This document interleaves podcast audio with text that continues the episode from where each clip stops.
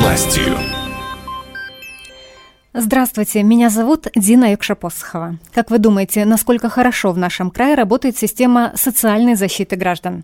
Вам хоть раз приходилось сталкиваться именно с этим? Болезнь, потеря работы, переезд в другой город или регион – для многих это сложная жизненная ситуация, при которой нужна поддержка. Не всегда ее могут оказать близкие люди. Но не все знают, что в таких случаях есть помощь от государства. Как ее получить? Об этом расскажем сегодня в программе «Диалог с властью». Есть вопросы? Задавайте, пишите вопросы и присылайте их на наш эфирный WhatsApp «Радио Восток России». Плюс 7 909 840 тысяча ровно.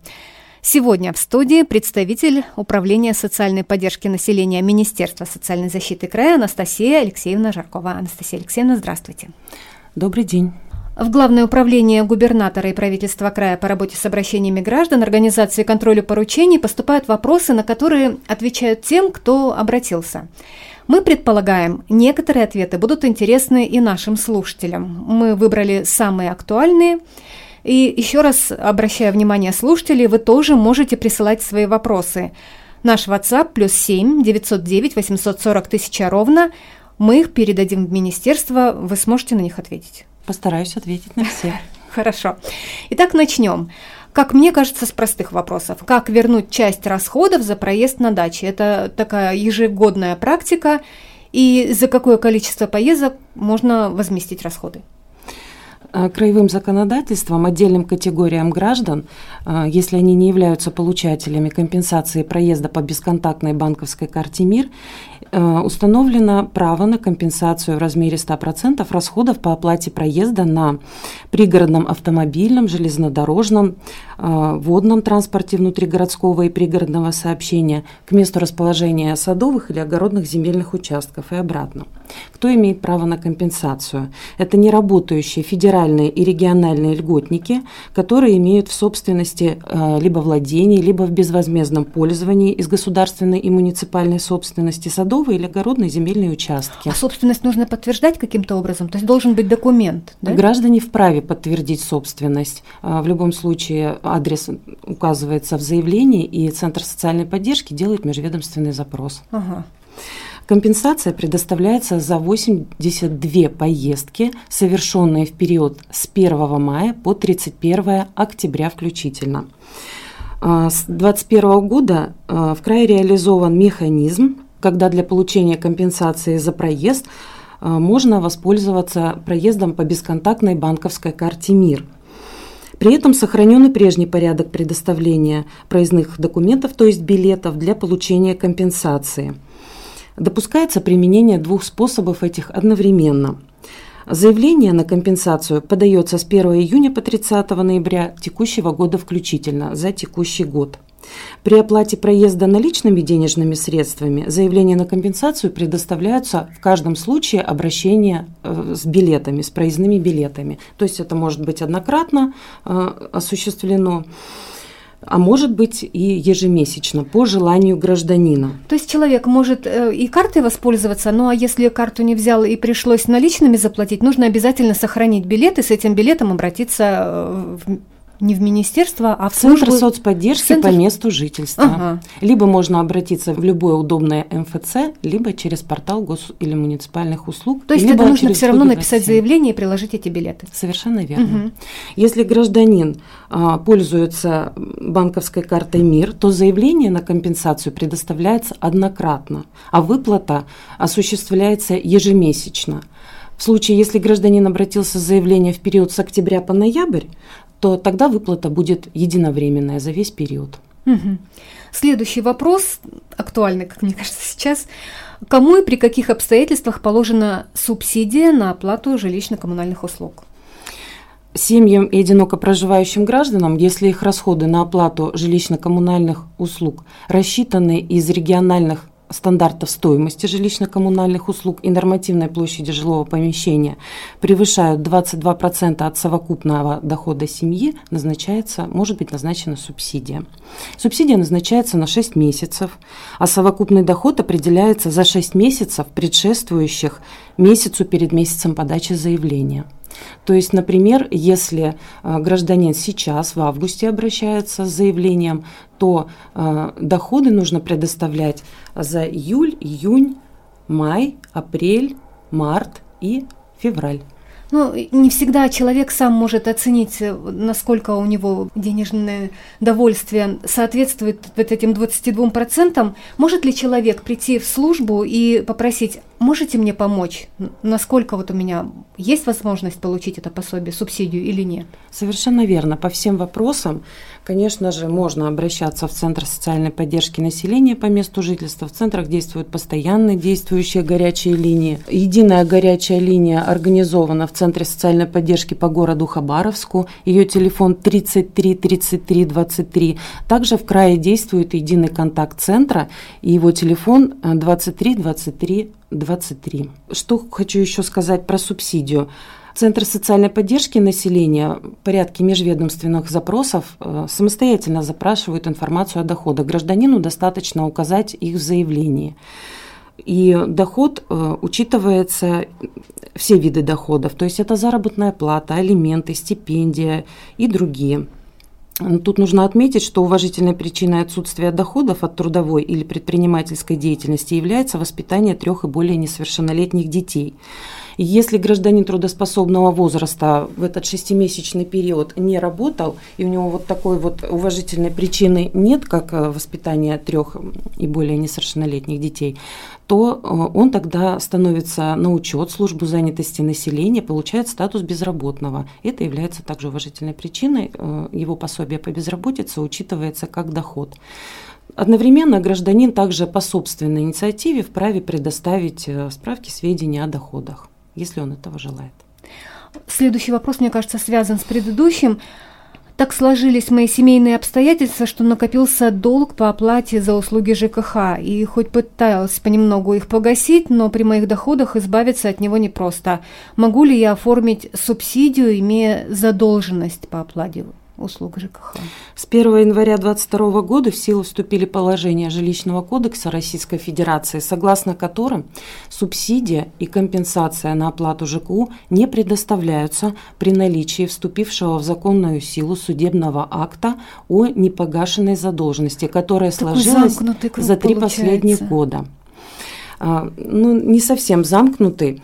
Эту информацию о наличии такого судебного акта Центр социальной поддержки э, на систематической основе запрашивают из ГИС ЖКХ, то есть угу. информационная система ЖКХ. А, вместе с тем, если у гражданина имеется задолженность по оплате ЖКУ, но он в досудебном порядке а, с управляющей компанией э, достиг соглашения, заключил соответствующий договор о постепенном погашении задолженности угу. и э, вступившего в законную силу судебного акта не случилось, то эта задолженность не является препятствием для получения субсидии. То есть совет такой, нужно вовремя оплачивать услуги ЖКХ. Если ситуация трудная, жизненная сложилась и возник долг, то нужно предпринимать меры по погашению, не допускать э, наличия вот такого судебного Я акта. правильно поняла, если вот случилась трудная действительно ситуация, не можешь ты сразу э, ну, заплатить там за два, за три месяца, нужно идти в управляющую компанию, написать соответствующее заявление, что ты будешь платить, э, сколько у тебя сейчас есть, ну, по мере возможностей, чтобы это учла управляющая компания, и в этот же момент ты подаешь э, заявление социальную службу, чтобы получить субсидию. Субсидию, э, заявление на субсидию можно подать вообще в любой момент. Просто если человек, имеющий задолженность, договорился с управляющей компанией и заключил соответствующее соглашение о ее погашении, то управляющая компания не обращается в суд. Человек mm выполняет соглашение, постепенно гасит свои накопившиеся долги, и не возникает вот этого судебного акта, который э, вносится поставщиками услуг в систему ГИС ЖКХ. Угу, тут такой важный момент совсем другая тема, но тоже ваша. Могут ли пенсионеры получать бесплатные путевки в санатории или денежную компенсацию вместо них? Обеспечение путевками на санаторно-курортное лечение является дополнительной региональной мерой поддержки граждан пожилого возраста, проживающих на территории края.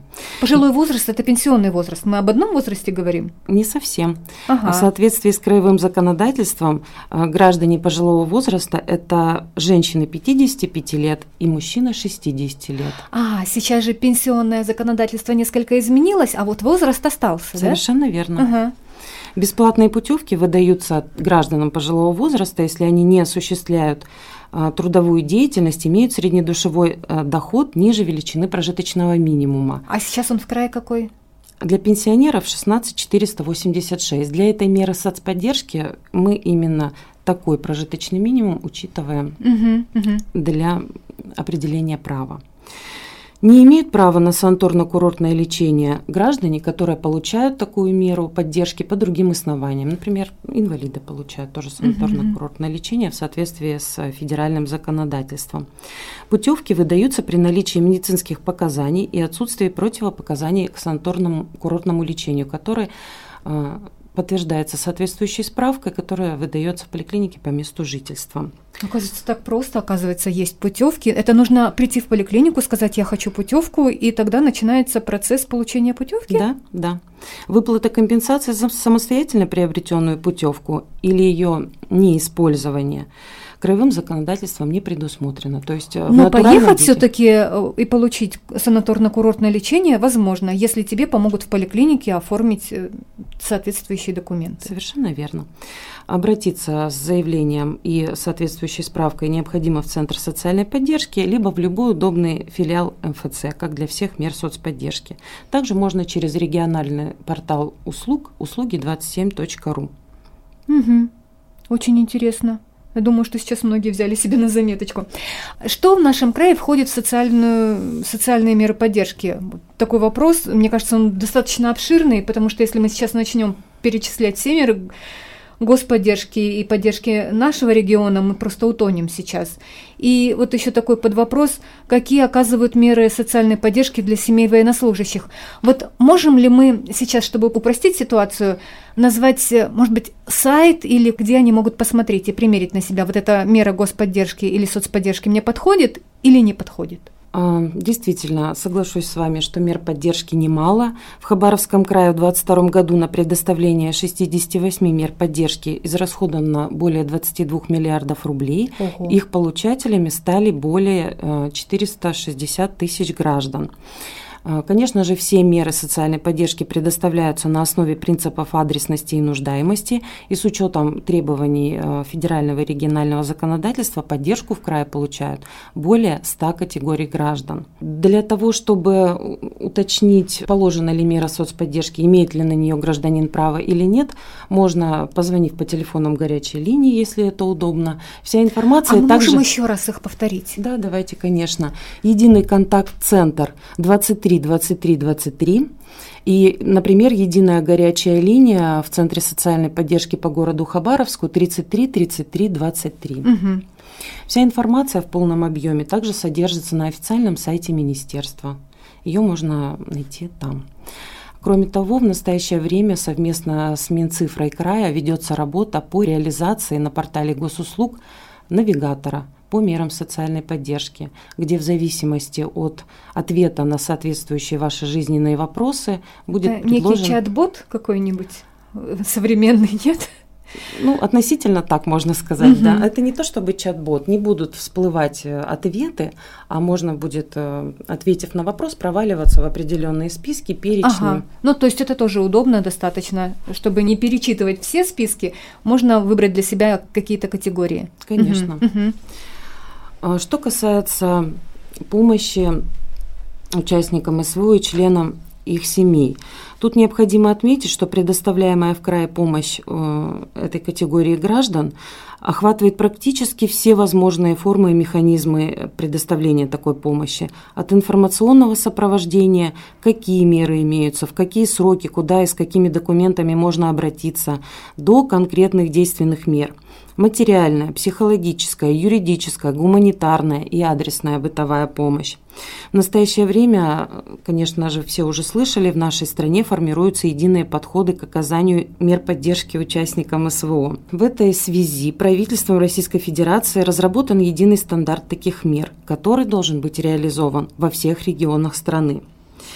А, в нашем крае из 20 мер поддержки, находящихся в стандарте, уже реализуется 15, а также прорабатываются вопросы внедрения еще 5 мер поддержки. С 31 мая в крае приступил к работе региональный филиал Государственного фонда поддержки участников СВО «Защитник Отечества» по адресу улица Муравьева-Амурского, дом 54, телефон 96 67 42. То есть можно позвонить и заранее узнать, э, когда можно прийти и по какому вопросу, Совершенно верно. В филиале ведут сотрудники Центра социальных служб, Центра занятости, МФЦ, Бюро МС, медико-социальной экспертизы, медицинские работники ведут прием и осуществляют помощь.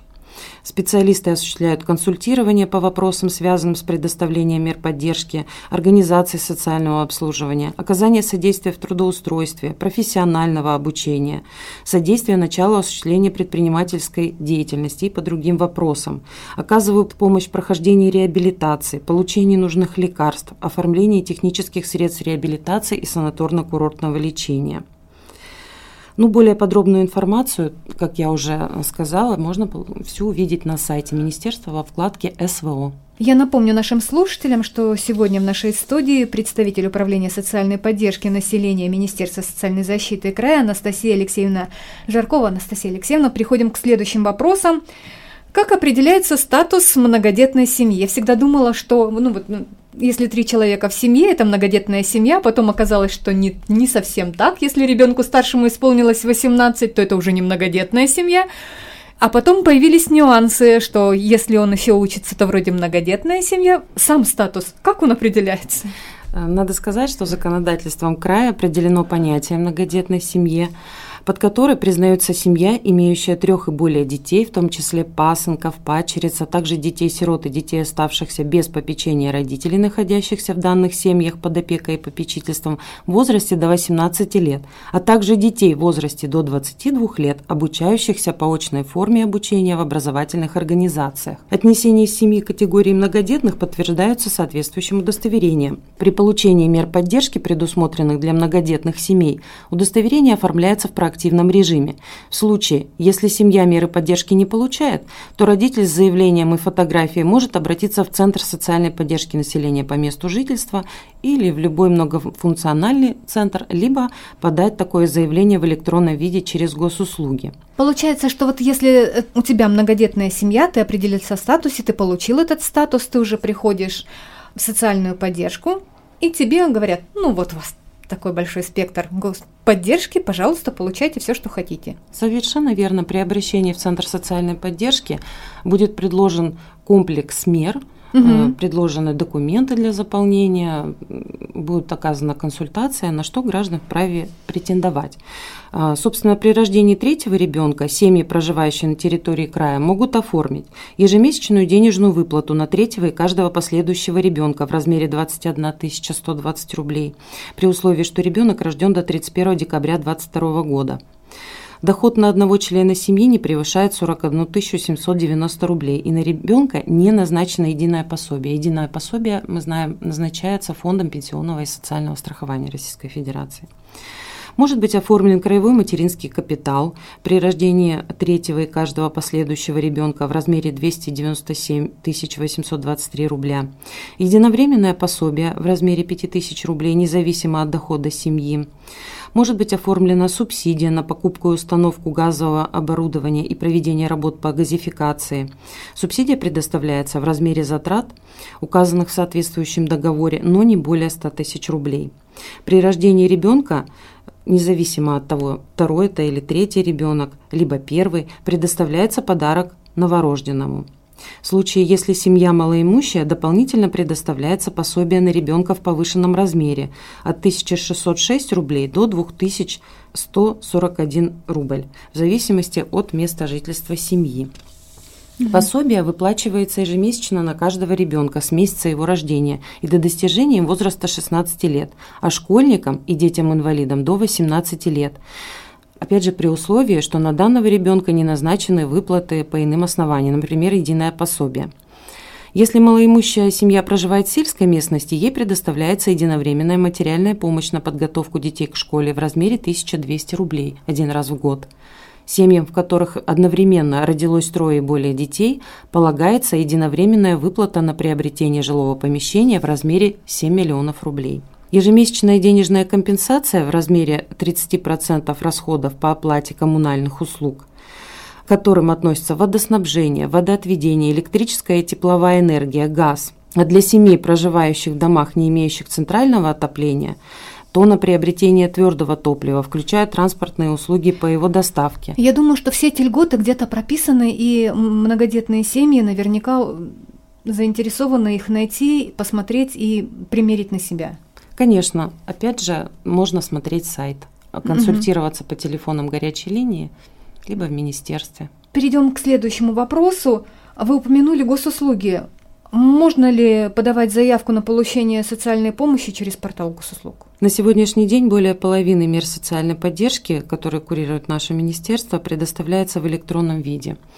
К этим услугам относятся, например, меры поддержки по ЖКУ, компенсация за услуги связи коллективной телевизионной антенны, льготы, связанные с компенсацией проезда, предоставление единовременной выплаты за рождение первого и каждого последующего ребенка, единовременная выплата на третьего ребенка, обеспечение путевками на санаторное курортное лечение – да, некоторые виды социальной поддержки могут быть недоступны на портале услуг. Например, предоставление государственной помощи на основании социального контракта.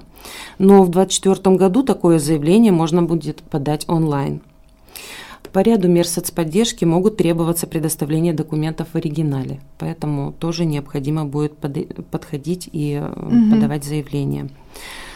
Вместе с тем, работа по доступности мер социальной поддержки на портале госуслуг ведется в плановом порядке. Мы э, осуществляем эту работу в рамках социального казначейства. Следующий вопрос, на него, я думаю, можно будет ответить коротко. И последний вопрос, который, наверное, потребует разъяснений.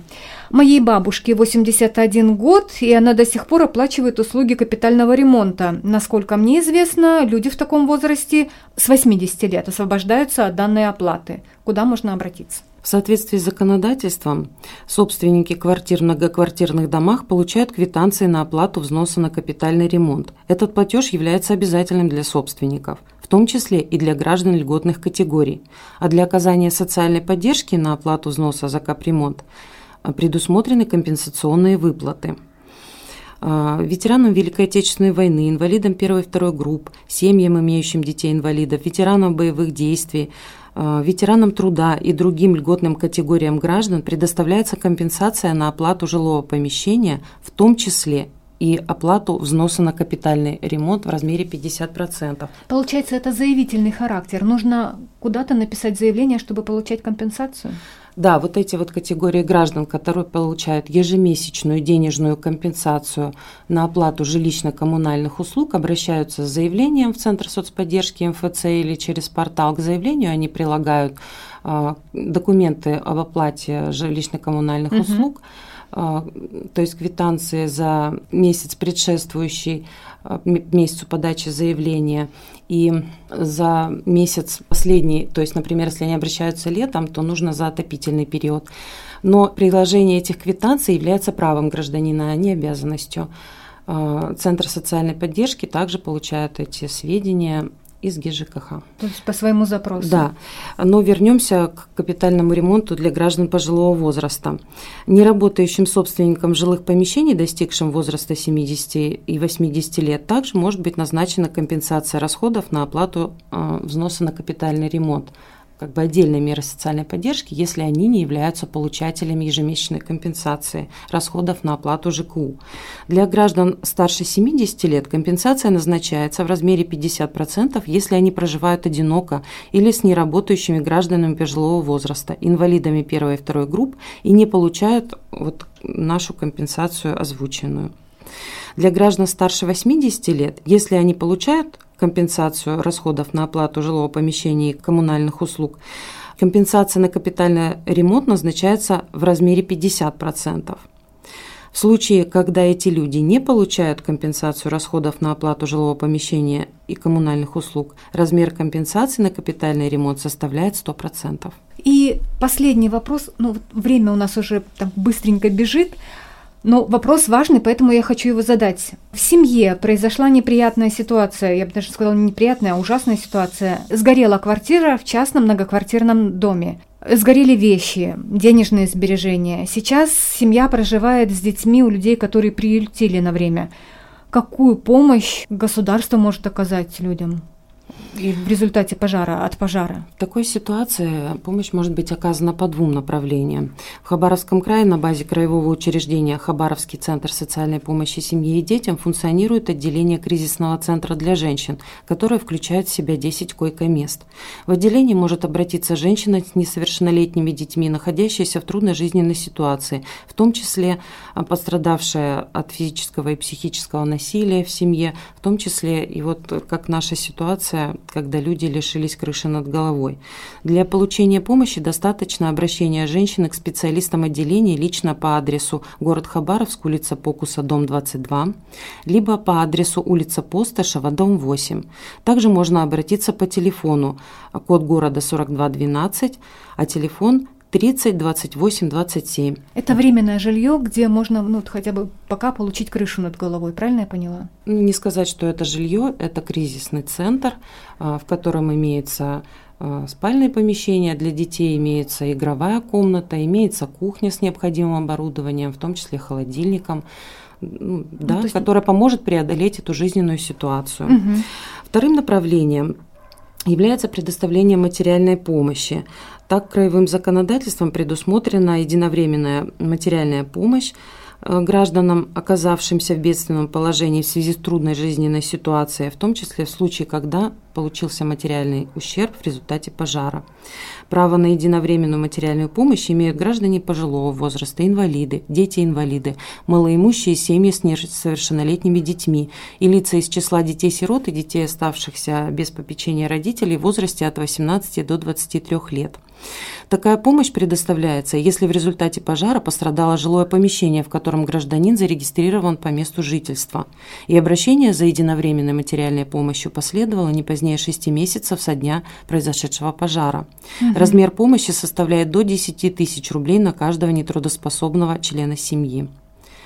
Также в связи с пожаром семьям может быть оказана единовременная материальная помощь по решению Краевой межведомственной комиссии – а, такая помощь предоставляется в размере, который не превышает 50 тысяч рублей на одну семью или одиноко проживающего гражданина. Малоимущим семьям с несовершеннолетними детьми помощь оказывается до 100 тысяч рублей. А за ней куда нужно обращаться? Заявление, документ, подтверждающий факт пожара, необходимо направить в Центр социальной поддержки в любое удобное МФЦ, либо через порталы. Я благодарю вас за ответы, за разъяснения. Напомню, что сегодня мы беседовали с представителем Управления социальной поддержки населения Министерства социальной защиты края Анастасией Алексеевной Жарковой. Спасибо. Спасибо за внимание. Напомню, программа подготовлена к эфиру совместно с Главным управлением губернатора и правительства края по работе с обращениями граждан, организации и контролю поручений. В студии была Дина Якшапосхова. Всего доброго. До новых встреч.